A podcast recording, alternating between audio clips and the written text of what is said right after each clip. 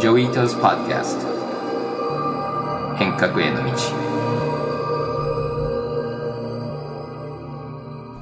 こんにちは、伊藤浄一です。こんにちは、奥井奈々です。はい、ジョイさん、今日で年内最後の配信になります。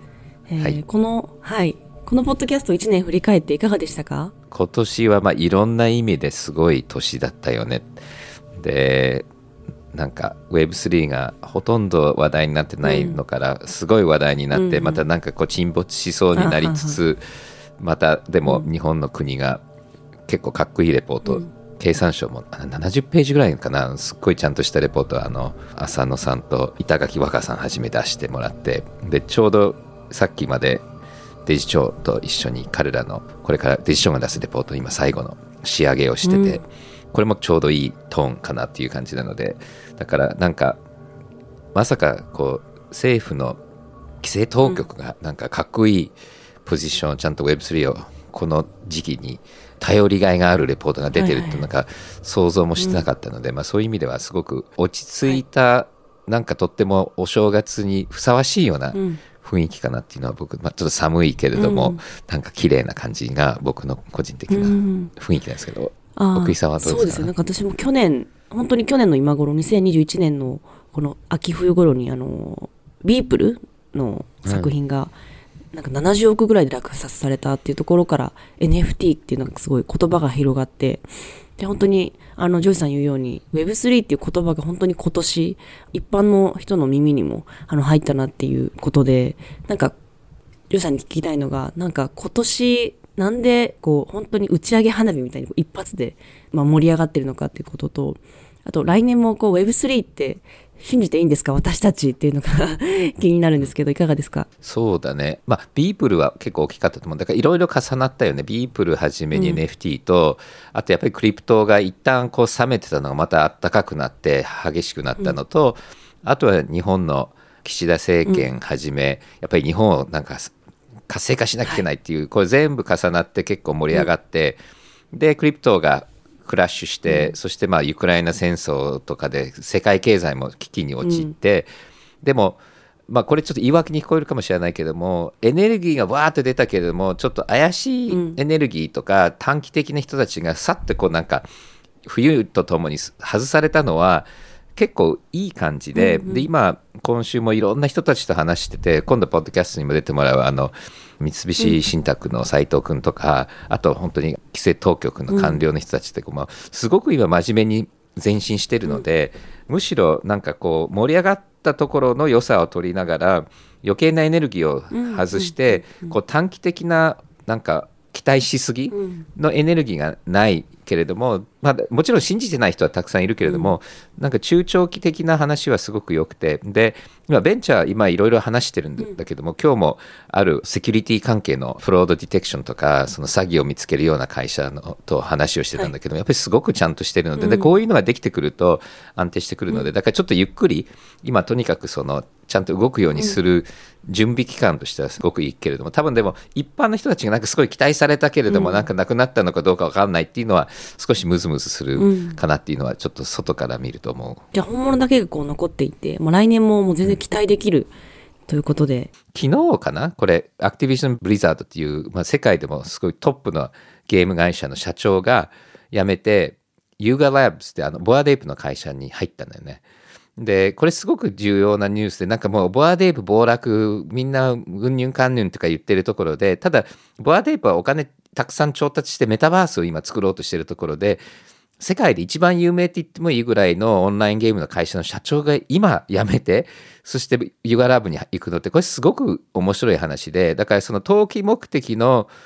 ボアデープの世界じゃなくて、中長期ボアデープ会社が世界一のゲームを作ろうとしてるっていう、もうすごい分かりやすいシグナルだよねと。だからやっぱりそのボアデープの社長が証券会社の社長じゃなくてゲーム会社の社長が言ったっていうのはすごく面白いニュースで、だからそれが今のなんか Web3 の本当になんかものを作る人たちが入ってきてるっていうのはなんか僕イメージだと思うんだよね。何出したって儲かりそうな時代から、本当になんか面白いもんじゃないと残らないとか、そういう意味でそのいろいろ整理されるといいかなと。来年も期待できるような、ちょっとワクワクするような情報を発信したいと思います。はい。で、今日のトピックですが、DAO について掘り下げたいと思います。前々回出てくださった平議員も、DAO が Web3 のメインコンテンツというふうに言っていたりとかしますけど、最近だと DAO 東京という DAO カンファレンス、来年開催されるというニュースが出たり、あと美しい村 DAO っていう開発がスタートしたりとか、あとはデジ上の Web3 研究会が独自の DAO 設立というニュースが出たりとか、この DAO っていう言葉がキラーコンテンツというふうに言われてますけれども、ジョイさんもデジ上の Web3 研究会で DAO を作っているということですけれども、まずジョイさんは具体的にどんな DAO を作ってるんですか？はい。このデジ上の DAO のいきさつで言うと、僕とかもみんなが使ってみないと分かんないよねっていう話があって、で、デジ上の Web3 研究会構成員たちが DAO 作ろうよ DAO 作ろうよとか言って、そして事務局が結構難しいよいろいろありますけどって言って、そしたら河野大臣が作りますって言って、でも逆に現場のチームはでも大臣が言ってくれるんだったらどんどんいろんなことできるのでいいじゃんって言って、結構みんな盛り上がって、で今ディスコードサーバー立てて、そしてスナップショット使ってロゴの投票したり、結構今それっぽい雰囲気になってきていて、でもちろん何に使うかっていうのはすごくこれから議論されると思うんだけども、ただ僕は思うのはやっぱり使ってみるのが重要なのと、あと既存のことをまず DAO のツールを使ってやると、まずそこでそのツールの使い方の感覚が分かると思うんだよね。でそうするとこれってもうやんなくてもいいじゃんとか、こういうやり方もあるじゃないっていう、こうクリエイティビティが出てくると思うので、だから最初はもう本当に単純に勉強会を DAO のツールを限りなく使ってやってみるっていうのは僕はステップ1だと思うんだよね。でステップ2はっていうわけで、これで他にどんなことができるかなっていう話ができて、でその後今後じゃあどういうミッションにするかっていうディスカッションだと思うんだよね。なるほど。実際に手を動かしてまずは作ってみて、そこからですね。はい。でまず、DAO とは何かということを聞くっていう方に対しておさらいしたいと思います。ジョイさんの YouTube で DAO というのはこのように説明をされていました。DAO っていうのは DAO。Decentralized Autonomous Organization っていうのから来ていて、でこれは分散された自立してる組織のことで、どういうことかっていうと、株式会社だとか合同組合とかいろんな組織の形態があるんだけれども、DAO は今までが、法律だとかいろんなルールとか紙でとかハンコで処理してたその組織を運営する方法の代わりに、ブロックチェーンとソフトウェアコントラクトって言うんですけども、プログラムされた契約みたいなもので組織を運営する。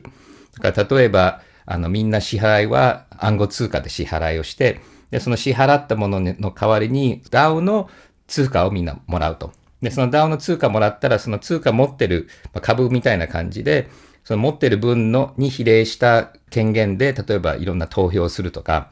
トークン持ってる人たちがチャンネルに入ってディスカッションができるとか、そのチャンネルの中で自分が持っているいろんな肩書きが、またその投票だとかそういういろんなブロックチェーンで反映されるというようないろんなツールが今 DAO の周りで生まれてきていて、そうすると今までだったら例えば資金集めしてみんなで集まってなんか学校を作るだとか投資ファンドを作るとかそういうクラブを運営するとかっていうのは結構銀行口座作ったり弁護士雇って会社作ったり結構手間だったのが、そういうのがもうワンクリックですぐ立ち上がっちゃうっていうのが一つの特徴で、もう一つは会社とかと連動もできるけれども、どっかに法的になんかこう作る必要もないので、すごく自由な組織もできるっていう。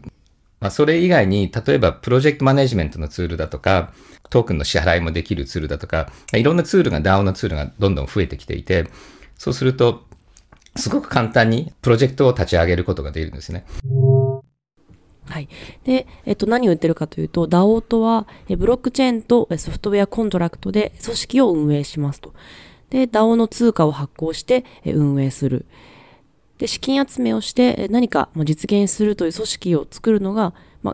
単純にワンクリックとできるということがミソですけれども、すごい単純な例で言うと、クラウドファンディングにトークンがくっついたみたいなものかと思うんですけれども、簡単に説明すると、どういうことになるんでしょうか？そうだね。とにかくいろんな DAO があるんだけども、トークンが株式会社の株みたいで、それでもって投票もできるし、まあ、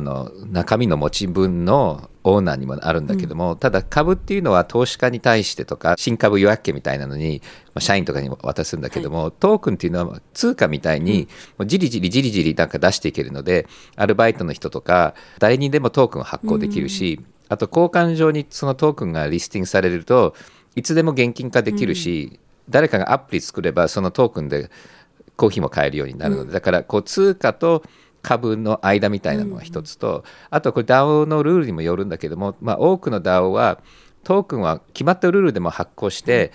数はもう決まってるのね、だから株なんか持ってるとどんどん第三者割合ってして自分の持ち分って薄まっちゃうのが普通の株主なんだけども、まあ、トークンは例えば 5% 持ってるとそれはもう 5% っていうので、そのダイルーションってよく言うんだけど薄まらない可能性も高いっていう利便性はあるのと、あとは株と違ってそのトークンを使った投票システムとか、そのトークン使ったプロジェクトマネジメントシステムだとか、このトークンを利用するいろんなツールがあるので、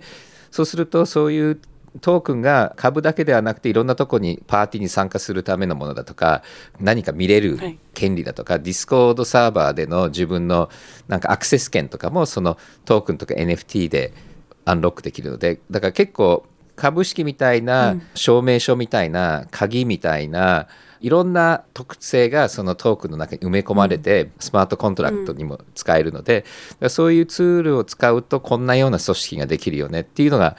DAO だと思うんですね。普通の株式会社っていうのは半分以上が株主で占められてる、で上の方に取締役っていう風な構成なのが、DAO だとすごい構成も株式会社と全く違いますよね。昔の株式会社みたいな構成でできなくはないんだけれども、で株の代わりにトークンっていうのもありなんだけども、ただやっぱり DAO を見てるとトークンの半分がお客さんみたいな人が持っていて、で株主とか創業者って、まあ、例えばイスリアムなんかだとファウンダーは 15% しかトークン持ってなかった。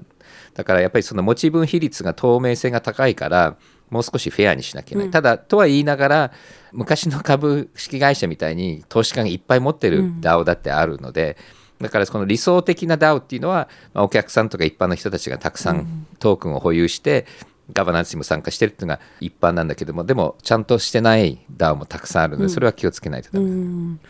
で世の中に DAO はまあどれぐらいあるのかということを調べてみたら、 DAO 業界をフォローしているディープ DAO という調査のデータによりますと、今日現在存在する DAO の数は1万510 10個で$1,000,000以上の資産を保有する DAO はその中でも125ということ で一番その中でも資産を保有しているのはユニスワップでした、でこれ以外にも変革コミュニティでも使用しているノーシスなどもトップ5に入っています。数字だけ見るとやっぱり今株式会社と比べるとまだまだこう少なくて、規模も DAO って小さいですよね。そうだね、本当に一番トークンとか金銭的価値保有しているのは、トークンそのものを扱う交換所とか、お財布みたいなところだと思うんだけれども、DAO の数はたくさん増えてきたんだけど、本当にツールがやっと使えるようになってきたのと、やっぱりまだ日本なんかだと Web3 参加してる人たちってまだ1桁%なので、だから本当にまだ実験段階っていうふうに言ったらいいかなと、だからちょっと難しいよね。本当にみんな期待してすごいワクワクしてるけれども、ただすぐ使えないっていうのが、なんか予告編だけ流されたちょっと嫌な気分みたいなのもあると思いながら、ただなんかやろうとしてできないことをそこで発見してそれを直し始めるっていう時期としてはすごく正しいので、だからインターネットの例えになっちゃうんだけども、昔はインターネットなんかでやった方がめんどくさいんだけれども、あえてやる、でもそういうあえてやってた人たちがインターネットが早くなって普及した後に、その事業のなんか一番になってたりするので、ネットだとパソコン、っていうのができて、で Windows とかソフトウェアができて、こうパソコンを買えば参加できるじゃないですか。DAO ってそもそもどうやって作るんですか、そしてどうやって参加するんですか。一番最初に作らなきゃいけないのはウォレットと ID アドレスだよね。だから、イスリアムとかポリゴンだったらメタマスクみたいなウォレットをインストールして、そしてトークンが必要なんだよね、ガス代払う。でこれもう最初から結構実は難しくて、友達がいれば友達からもらえばいいんだけども、友達がいないと、コインチェックみたいな交換所に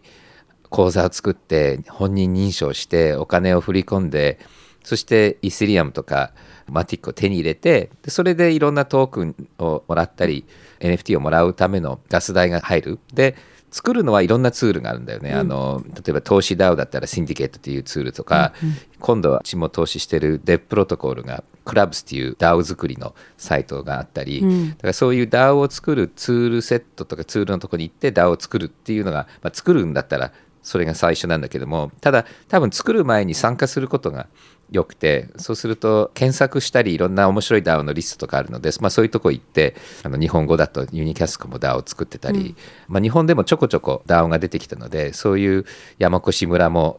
今 DAO 化進めてるし、うん、だからそこ山越村だったら確か山越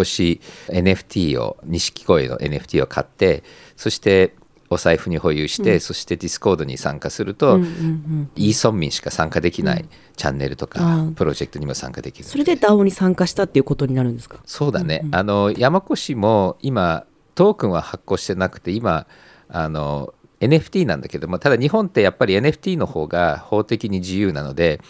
トークンじゃなくて NFT を中心とした DAO っていうのを DAO って呼んでいいと思うんだよね、うんうんうん、ただ使えるツールはまだトークンの方が多いので、はい、多分これからいろいろまた日本も法改正とともにもっと DAO っぽい DAO が作れるようになってくると思う、うん、でも会社じゃなくて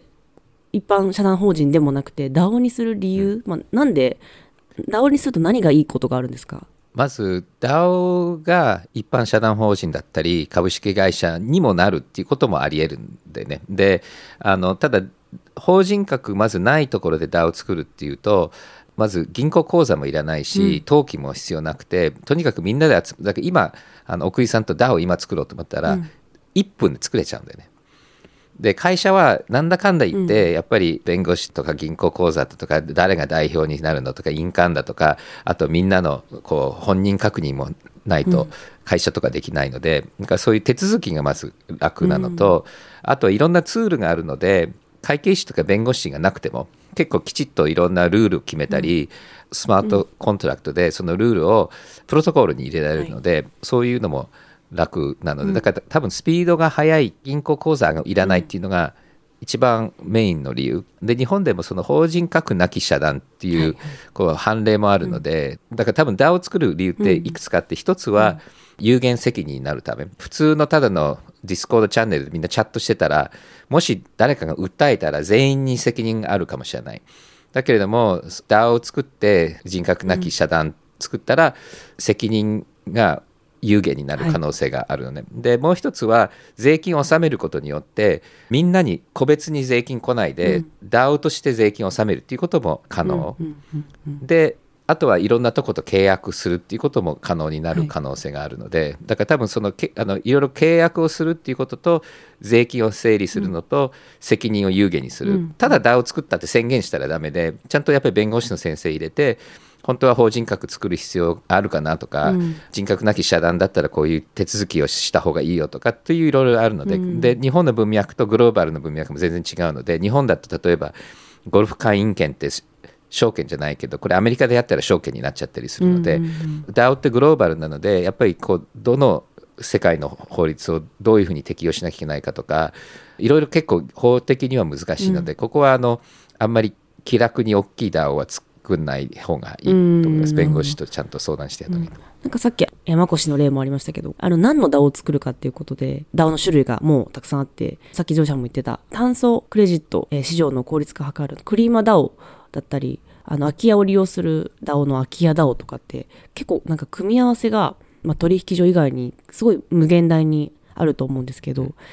なんかこういった DAO はその、まあ、株式会社ではなくて、その社会に対してこう課題があってそれを解決したいから、まあ、作るっていう、そのいいこと前提というか、やっぱり前提として社会に対していいインパクトを起こしたいっていう、なんかこう以前ジョイさんもよく言っているその人間らしさのある経済に近いような気がするんですけれども、なんかこういうのがその、まあ、Web3 の核であるその分散化、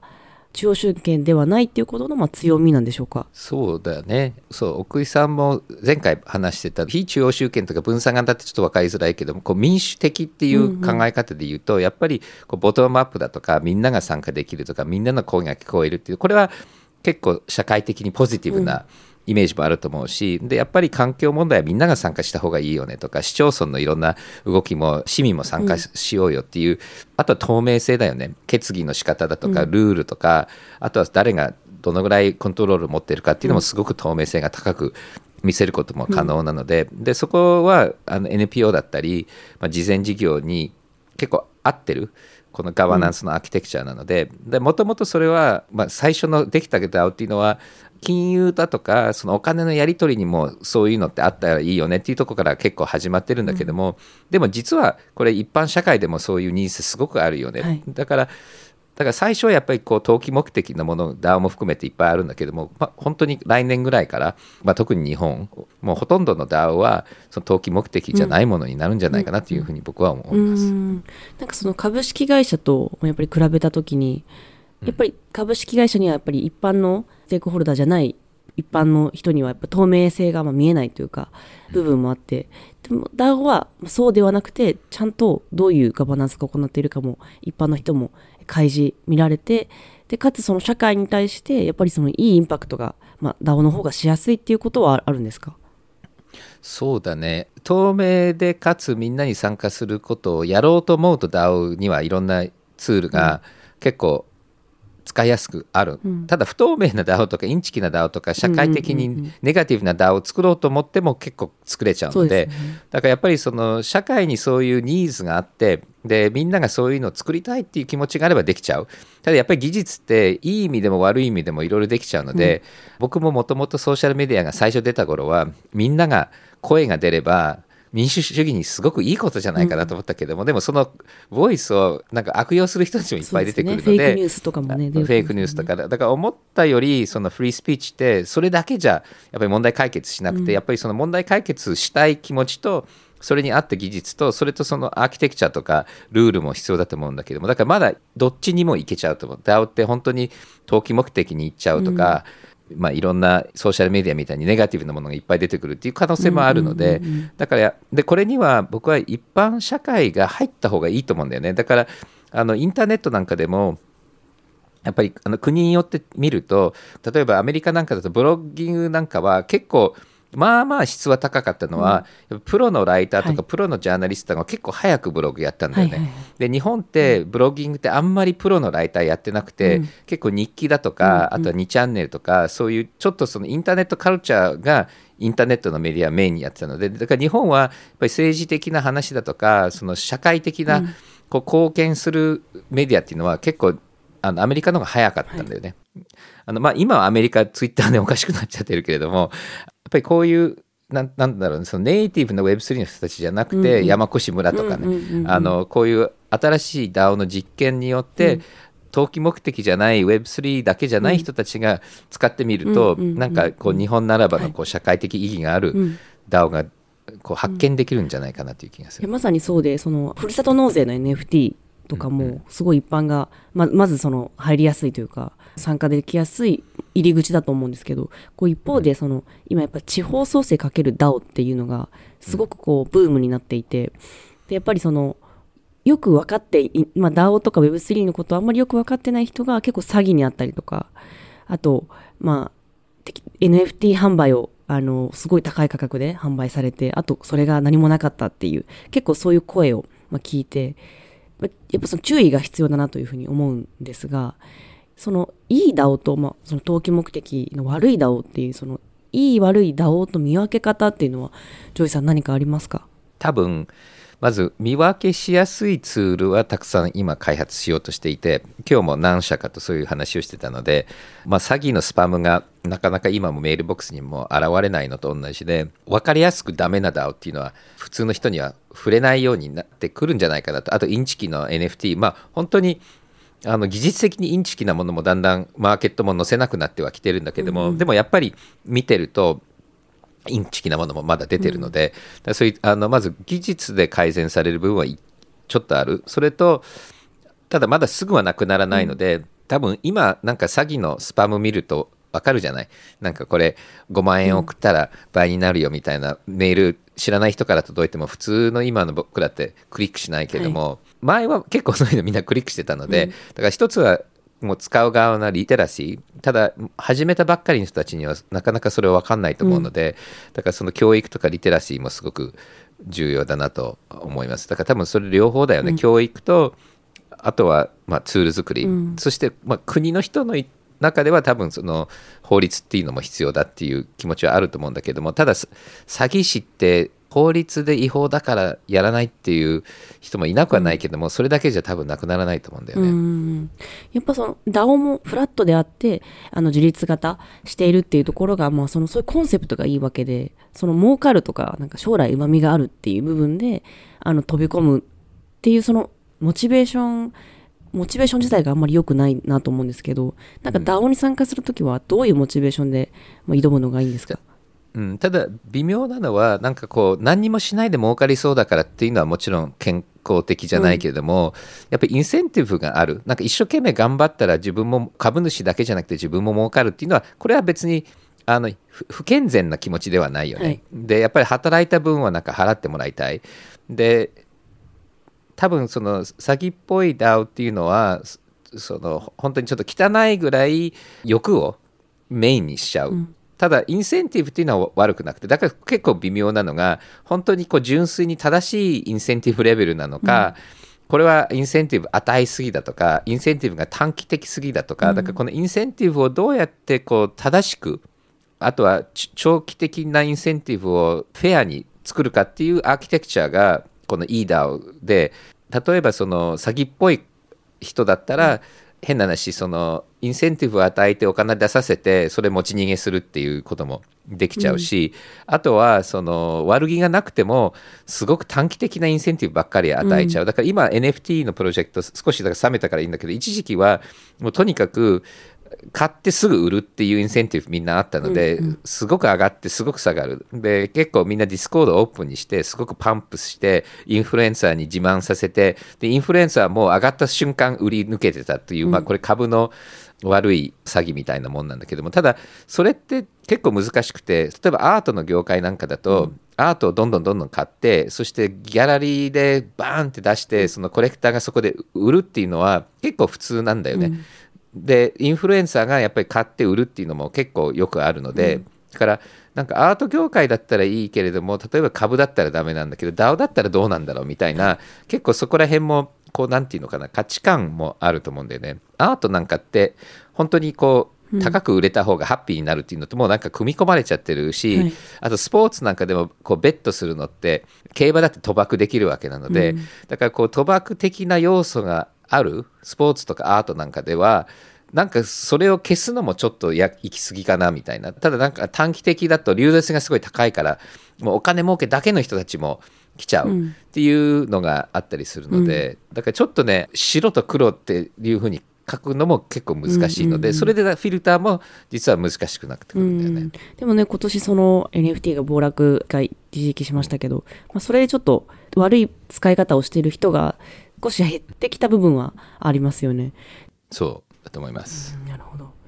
はい、DAO を使って実際に、まあ、DAO で働いて報酬を得て、その収入だけで生活しているという人も、実はいて、結構 DAO によって、まあ、働き方も変わっているという人の、インタビューを、お届けしたいと思います、はい。インタビューに登場するのはデブプロトコルのアグリさんと原真由美さん、 DAO の給与支払いシステムを開発しているヤセックさん、そしてモデレーターはデジタルガレージ Web3 準備室の木室俊一さんです、はい、ではインタビューをお聞きください。今日はですね、 DAO について、まさに一線で活躍されている方々をお呼びして議論していきたいなと思います。私、デジタルガレージの Web3 準備室の室長の木室と申します。よろしくお願いします。それでは今日のゲストをご紹介したいと思いますけれども、デブプロトコルの真由美さんとアグリさん、そして感情プロトコルを開発しているヤセックさんです。それではまず簡単にですね、自己紹介と、まあ、取り組んでいるプロダクトの概要を説明していただきました。はい、デブプロトコルの原真由美と、あと CTO の、アグリです、デブプロトコルというのがオープンソースの分散型ミドルウェアなんですけれども、クリエイターのためにデザインしているものでして、クリエイターの方たちが、持続的にチャレンジをするためのブロックチェーンテクノロジーとなっています。私たちが今作っているのがプロトコル自体は2018年から作らせていただいてるんですけれども、その全てのクリエイターの方が簡単にそのプロトコルを意識せずに使えるようにノーコードのツールを作らせて、もらってまして、ノーコードで DAO を作ることができるCLUBSというプロダクトを今作っています。今感情っていう分散型の給与支払いプロトコルっていうのを作っていて、クリプトで実際にお金をクリプトで給料をもらうこと自体に結構価値があるので、そこをちょっと広げていきたいなっていうところで作っています。現状クリプトでの支払いにおいてもさまざまな問題があるので、例えばそのオペレーションコストが高いだったりとか、ベスティングの仕組みが今そのベストプラクティスみたいなものがない状態で、それによってプロトコルの価値が毀損するみたいなことが起きているので、その辺に向けて取り組んでいます。でまさになんか DAO とかで使っていくことを想定しているツールなんですよね。多分おそらく今プロダクト作られてる時の課題感、どういった問題があるなと思って、その DAO における給与支払いみたいな観点だとどの辺がペインで、やっぱりそこってやっぱなんだろう、実際参加する側からするとやっぱ非常に大きな問題だと思うんですよね。なんかその辺っていかがですか？そうですね、もらう側からの視点で言うと、まず結構その匿名のプロジェクトが多い。で僕が今いるところも匿名のプロジェクトなんで、最初なんか怪しいんですよね、すごくこの人たちなんか、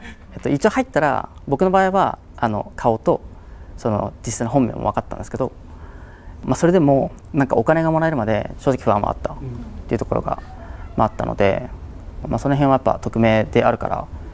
こその部分はあるかなとは思ってますね。やっぱり DAO ってこうものすごくこう、ツールとかもいろいろマーケットに出てきて、結構非常に蘇生するのは簡単になって、なんかでかつより複雑なことができるようになっていっていて、聞いてる人からするとなんかすごいことができるよねっていう世界にとらえられてきているかと思うんですけど、実際こ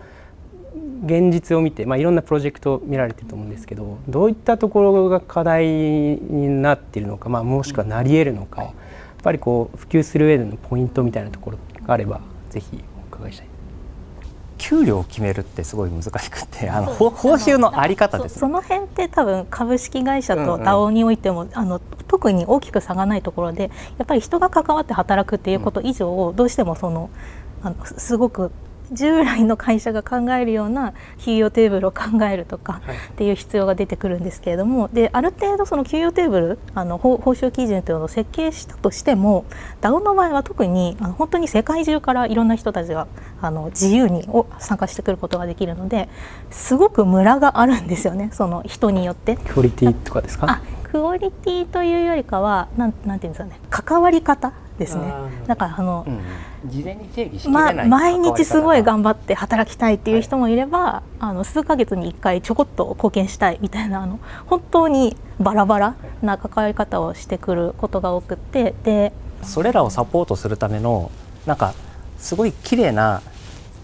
リワードテーブルみたいなのを作るのってすごく大変で、これを作らないと DAO がうまく機能しないのであれば、ちょっと DAO が始める時の障壁になっちゃうんじゃないのかなという気はしていますね。ただもし多分そこがうまくみんなのハードルを下げることができるんだったら、本当にいろんな小さい対今までだと会社にはできなかったような個人のちょっとしたアクティビティを、会社のような組織、要はその DAO にすることで、今まで自分のスキルを収益化できていなかったようないろんな人たちが自分のスキルを収益に変えることができる。多分本当に DAO が浸透した後っていうのは、みんない今まで疲弊しながら働いていたところをスキルに置き換えて、好きなものを好きなところに貢献してお金をもらうみたいなのができるようになっていくと、そうなってくれたらいいのになって。なんか面白いですね、こう能力の可視化というか、タスクとそのクオリティのコントロールと支払いってこう非常に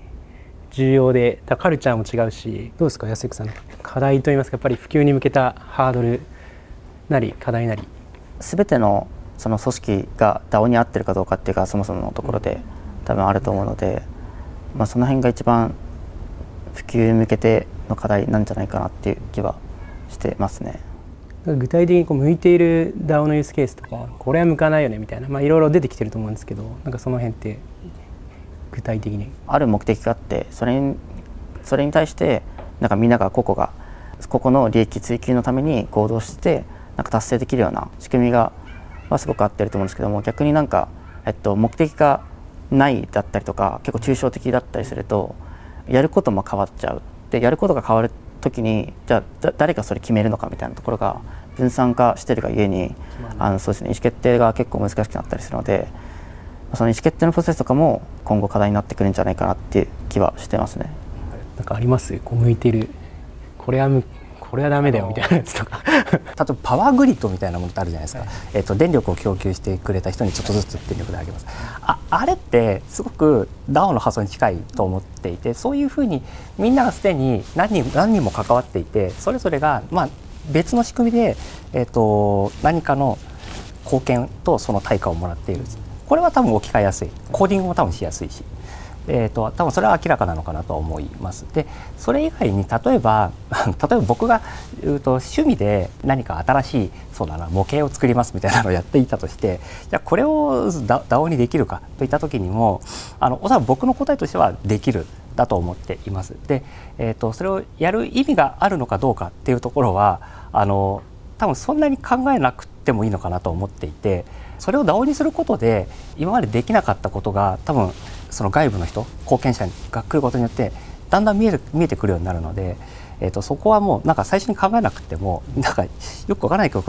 一旦そのトークンをディストリビュートすることもこれから考えるんだけど、一旦このプロジェクトなんか協力してくれる人いたら集まってきてほしいんだよねみたいな話でして、そういうふうに始めてしまうのもありなのかなとは思いますね。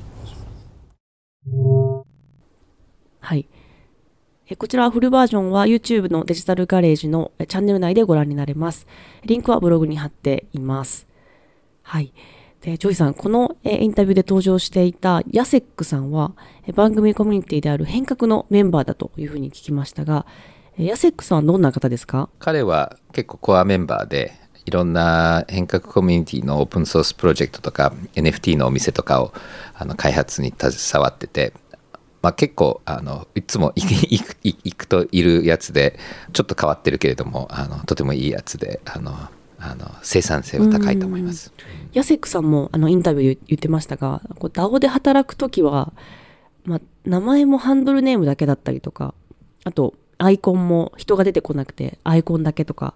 正体が誰か分からずにDAO もしかもクリプトで給料が支払われたりとか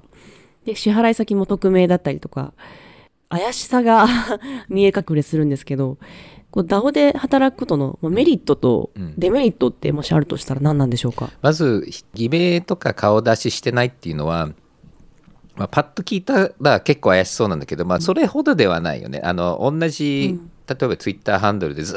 っともう何万ポスト書いていつも同じ性格だったら、それは信用できるし、その同じ人だっていうことは分かるので、だからそういう意味で言うとゲームの世界とかだと結構偽名でみんなやってても結構仲良くなって、もう結婚まで行く人もいるぐらいなので、だから そこで信用がないわけではないんだけれども、ただやっぱり警察がそこに入ってないし、なんかトラブルがあったらなんかこう泣きつける人がいないので、トラブルが起きたらどうしようっていう気持ちにはなる。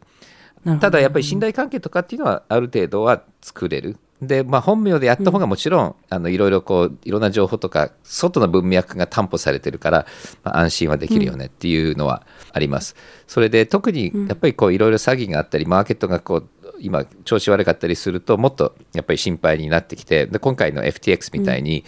こう引き出せなくなっちゃったらどうしようとかっていう、そういうクリプト特有な心配っていうのはあると思うんだよね。ただやっぱり逆に透明性は高い部分もあるし、スマートコントラクトに書いてあるとそれは違う意味で確実性があるので、だから、多分クリプトが調子悪い時はクリプトの方が怖いものはあるんだけども、ただ一般の世界でも銀行潰れることもあるし、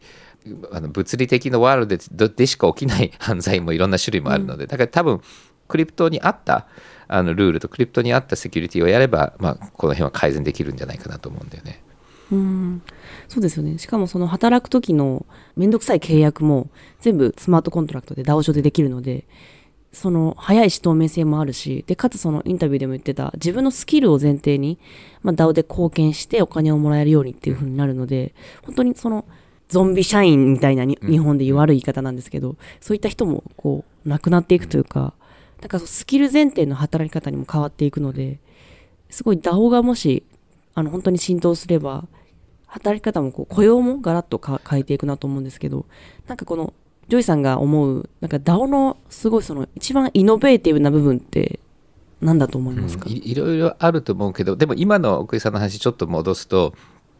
これ DAO 以前にこの暗号通貨の世界でいうと、日本だとなかなか銀行口座開けれないっていうイメージじゃないけれども、結構外国人は銀行口座作れなかったり、アメリカなんかだとお金がない人って銀行口座作れなかったり、信用がないと作れなかったりするので、そうすると小切手とかアメリカでもらっちゃうと、ものすごい手数料取られるんだよね。なんか3割とか4割とか持っていかれたりするので、だからすごくやっぱりアンフェアなんだよね、その支払いを受けるっていうことは。だからそういう意味で言うと、こう一般の日本人にはなんか関心はないかもしれないけども、誰でもキャッシュで手数料ほとんど取られないでお金がもらえるっていうのは、これって実は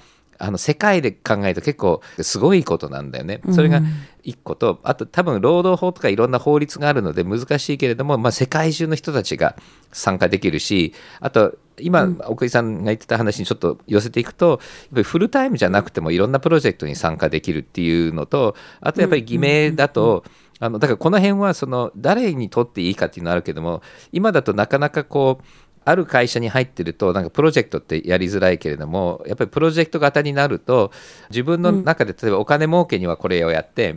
楽しいからこれをやるとか、将来性が高いけれどもリスクがあるのはこれやってっていうので、少しポートフォリオを組んでお金のための仕事と楽しみのための仕事と将来アップサイドのための仕事っていうのは同時でやるのは、やっぱり DAO とか、はい、やりやすいと思うんだよね。そうですよね。なんかこうポートフォリオを組めるっていうところが、分散、自分のスキルもでリスクもでチャンスも分散できて、私が最近思ってるのはいろんなこと試さないとやっぱり何がヒットするかわからないじゃないですか。なんでそういった意味でいろんなこのプロジェクトとでコミュニティ、人のコミュニティも分散させて、なんかこう同時並行でポートフォリオを組んでいく働き方っていうのはすごい近未来的というか、もう本当来年でも再来年でもできるような働き方だなと思いました。あと日本も年金破綻して、確か平均的に日本人って今引退した時にもらえる年金では死ぬまで暮らせないんだよね。そうですね。だからもう大企業に入って年金暮らしをするっていうイメージっていうのもできないので、だからやっぱりポートフォリオを組んでちゃんと自分でこう資金運用も考えなきゃいけない時期で、やっぱり IT ベンチャーはなんとなくストックオプションでいろんなチャンスはあったんだけども、やっぱ他の業界って今までそんなになかったので、だから DAO もそういうこうプロジェクトが全体的に伸びたら、ちゃんと普通の社員とか普通のプロジェクトに参加している、メディア DAO でやろうとしているのは、一般に参加している人たちもそこにパティシペートできるっていう、新しいキャピタリズムというか年金の考え方もそこに組み込まれる。だからさっきの話につながってくるのが、そのロングタームに、だから投機目的でも30年の投機目的っていうのは年金みたいなもんなんだよね。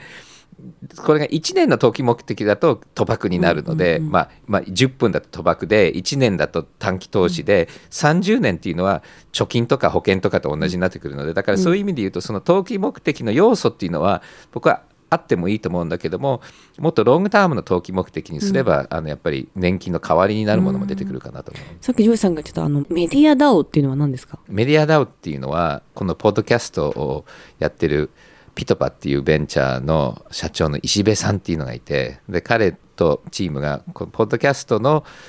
制作委員会みたいなのを、著作権を DAO にして、で参加してる奥井さんとかもこれが大当たりして、なんかお金がいっぱい儲かる、ちょっと想像できないんだけどお金がいっぱい儲かったら、参加できるし、あとはこの番組の行方に対して奥井さんもきちっと DAO を通じて参加するとか、だから今だとなんか会社が仕切って、で儲かったら会社だけ儲かるとか、なんかいろいろ誰が何をするかって決めるのもすごく不透明なところがあるんで、これはもっと透明性高くできないかなと。ただやっぱり日本の政策委員会とか原版権の法律見ると、なんかやっぱり会社向けにできちゃってるので、多分ただ DAO にするだけじゃなくて、この今の法律の文脈の中でどこまでできて、どこをいじってもらわなきゃいけないかっていう、ちょっとロングタームプロジェクトもあると思うんだけども、ただ石部さんのこう透明性を高くしてもっとフェアにしようっていうこの意思はなんかすごく僕は重要 でそういうちょっとインディペンデントメディア の僕らのポッドキャストみたいなところから始めるっていうのは、まあ、いい試みじゃないかなと僕は思うんですけど、ね、メディアだを楽しみですね、うん、なんかね、はい、それが、ね、まあ、テレビとかに行かせたいですよね、うん、はい、ありがとうございます。ぜひ参加してください、はい、まあ、ほっといても参加させられちゃうと思うぜひぜひ、はい、変革も DAO 化を進めてるんですよね。はい、これはうちのポッドキャストのお便り送ってくれた人とかいろんな人たち集めて、まあ、900人以上メンバーが今ディスコード上に今集まって、これ一応このお便りプロセスから入んなきゃいけないんだけども、うん、ただこのメンバーが今いろんなツール使って変革トークンとか使って DAO に近い方向に持っていってるので、うん、もう弁護士の先生入れてちゃんとしたこう法的にも有限責任になったり税金払えるような DAO にしようという動きがあって、あとは今僕がなんとなく独占的にコントロールしているので、これもちょっとずつロードマップ作って、みんなメンバーたちがいろんな決定権持ったりするようなコミュニティにしたいなと。だからちょうど去年の11月ぐらいにできたのかな。だからもうちょうど1年ちょっと経って、で最初は本当にもう実験的に僕がほとんどメッセージ書いてたものから結構勝手に動くようなものになったので、うん、ちょうどタイミングよくいろんな DAO のツールが出て法律も改正されそうなので、すごい面白いプロジェクトです、うん、ね、そうですよね。はい、ここで番組からお正月プレゼントがあります。ジョイさん詳細をお願いします。はい、今年の年賀状は100枚限定の NFT をリスナーたちに発行します。はい、どんな年賀状なんでしょうか。コミュニティの人たちがデザインした NFT を発行したいと思います、うん、この年賀状 NFT が欲しいという方は、ブログに掲載されたリンクに2023年1月1日正午にアクセスをしてみてください。そこからミントが可能です。先着100名様だけの限定配布になりますので、ぜひご応募ください。はい、では、お便りのコーナーに参ります。最初のお便りはパンプアップさんからです。先日元ソニーでプレイステーションの生みの親でもあるくたらぎさんが、中央集権的でオープンな環境に進化しようとする方向性には共感を覚えるが、 Web3 の発展には多数のサーバーやネットワーク、データセンターや海底ケーブル網、通信基地局の整備といった巨大なインフラ投資が継続的に必要になっており、それらが中央集権的な企業の投資に依存をしている以上を Web3 の分散型による自由を叫ぶことは便益にただ乗りし、自分の権利のみを叫んでいるようなものだという Web3 にちょっと懐疑的な意見をされていました、うん、ジョイさんはこうしたインフラ投資を行う中央集権的な大企業への投資インセンティブと Web3 による分散型の自由の折り合いといったことを将来どのようにつけられるというふうにお考えでしょうか。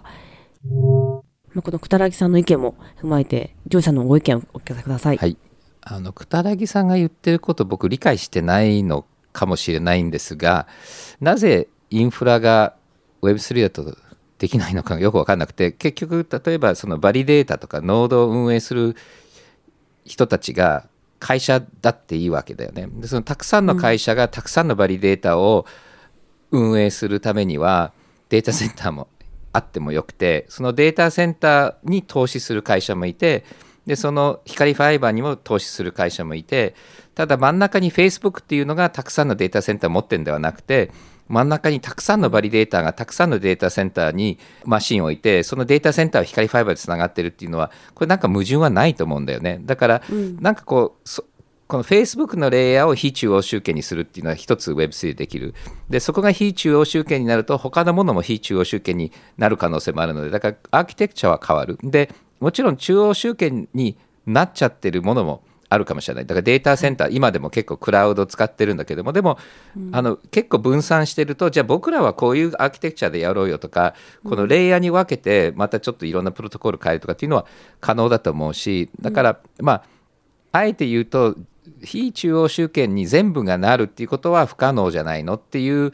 ことに関しては、それはそうかもしれない。光ファイバー引くのはそんなにたくさんの会社ができないので、ただそのなんかフリーライダーのことっていうのは僕そこはあんまりよく分からなくて、なんか結構例えば僕らが NFT 買った時にはガス代がバリデーターに行って、バリデーターがマシンをハウジングして、そのマシン運営してるところが光ファイバーにお金払うので、ちゃんとお金は下まで行くので全然フリーライドじゃないと思うんだよね。なんかその彼の主張っていうのはその Web3 にまだこう実態が伴ってないので、すごいそこになんかこう儲かるからとかっていう理由でなんかこうフリーライドするっていうことが良くなくて、まあ、彼のその Web3 自体のコンセプトには民主化するとかっていうのはいいと思っていて、ただそこにまだ物がないというか、まだ実態ができていないっていう時点でフリーライドしようとするのがあんまり良くないっていうふうに言ってるんですけど、自分たちのレイヤーで稼いでるお金をもっと下に出せっていうことを言ってんのかな。でもだからなんだろう、その投機目的の人たちはそんなに下にお金を送って、でも Facebook だってそんなに下にお金を送ってないから、なんかちょっとそこも、まあだからまだ実態が伴ってないっていうことは確かだけれども、でもなんかフリーライドのところまだでも分かんないなで最後のお便りはマリアさんからです。第58回目の放送の平さんとの対談で、お二人とも声が落ち着いていて素敵だなと思いましたが、ジョイさんはボイストレーニングなどはされていますか？私は自閉症気味なところがあり、人と話すのが大人になった今でもやや苦手なんですが、ジョイさんは人見知りのようなものは子供の時からはありましたか？はい、自分はとてもシャイだと思っていて、で最近までやっぱり人前で喋るのは結構ナーバスになったけど、でも最近やっぱりいっぱい喋ってるとだんだんナーバスじゃなくなって、ただうちの妹よりは僕の方が喋ってて、でうちの妹がこの間大人になってから、私があんまり喋んないのはお兄ちゃんのせいだよって、いつもお兄ちゃんばっかり喋ってたからとか言われて、だからまあ彼女に比べたら僕の方がおしゃべりだったかなと。でボイストレーニングは特にやったことないけど、スピーチのなんだろう、プレゼンテーションの仕方とかのスピーチのなんだろう、コーチングはアメリカにいた時には少し受けた。あ、そうですよね。それ多分アメリカと日本の教育のすごい大きな違いだなと思います。パブリックスピーキングって日本やらないので。パブリックスピーキングね、絶対スーパープレゼンテーションの時でもこの辺の話をよくしたんだけども、だから確かね、スーパープレゼンテーションっていう本を山中先生と一緒に出して、この辺の話したんだけども、やっぱり重要だよね、自分の思っていることを伝えるっていうので、で結構スピーチトレーニングって声っていう もちろん声もあるけれども、どっちかっていうと例えばとかとかそういうこう意味がない言葉とか間っていうのは、やっぱり人がトゥーンアウトしちゃうので、どうやって人をトゥーンインさせるかっていうなんだオーディエンスの読み方とか、でこれ実は1対1の会話にも使えるいろんなテクニックとかあるんだよね、だからそういうのはもっともっと日本でもやった方がいいかなと思うんですよ。奥井さんはトレーニング受けてるの？私はそれこそニュースピックスが初めてそのアナウンサーというか、こういった職業の始まりだったんですけど、そもそも普通テレビ局って NHK とかってアナウンス研修があるんですけど、ニュースピックスなくて、で私は最初自分で探してアナウンストレーニングを受けてたんですけど、アナウンサーの喋り方だと印象つかないんですよね。当たり前ですけど、ニュース読むだけなので。なので、印象のない声を練習している意味がないなと思ったので、なんか今は声優さん、ボイスアクターさんのレッスンを今は自分で探して受けるようにしてます。なるほど。素晴らしい。で、私も最初、声が低いって言われて、アナウンサー向きじゃないと言われたんですよ。みんな高いから声が。いいですよ、低い方が。一応すごい裏声使って高く話してたんですけど、すっごい不自然で、もう今は低いのを自分で肯定して、で話し方もやっぱりすごい早いので、それもアナウンサー向きじゃないって何人にも言われたんですけど、ウェブの時代だしネットで見るんで別にいいかなと思って、今のところ自分でやってます。ありがとうございますはい、ありがとうございます。では今週の家問のコーナーです。それではジョイさんから問題をお願いします。はい、現在 DAO 化している変革コミュニティで流通しているトークンの名前は何でしょうか？はい、お願いします。今日の配信で今年は最後となります。はい、年末年始はどういうふうに過ごされる予定ですか？はい、ギリギリ29日ぐらいまでもうパンパンに入ってるけれども、まあ、年末と年始は少しゆっくりして、家族、うちの妹家族も日本に来ているので、トラディショナルジャパニーズお正月を送りたいと思います。あ、はい。年明け一発目の放送は1月9日の午前11時に配信いたします。ありがとうございました。はい、ありがとうございました。このポッドキャストでお話しする内容は、クリプトや Web3 に関する一般的な情報に過ぎず、これらへの投資の勧誘を目的としたものではありません。また、特定のトークンなどの推奨を目的とするものでもありません。クリプトの投資と売買は、とてもリスクが高いものです。自分もやりたいと思ったら、プロのアドバイスをもらってから参加してください。また、最終的な投資決定は、皆さんご自身の判断でなさるようにお願いします。デジタルガレージは、危険な海に最初に飛び込むファーストペンギンスピリットを創業以来大事にし続けています。これから来る Web3 オープンソース時代を見据えたテクノロジーで新たなビジネスを生み出す仲間を募集しています。番組詳細欄にあるリンクよりぜひご覧ください。 Web3 is here. Join us. Join the first penguins. New Context Designer, Digital Garage.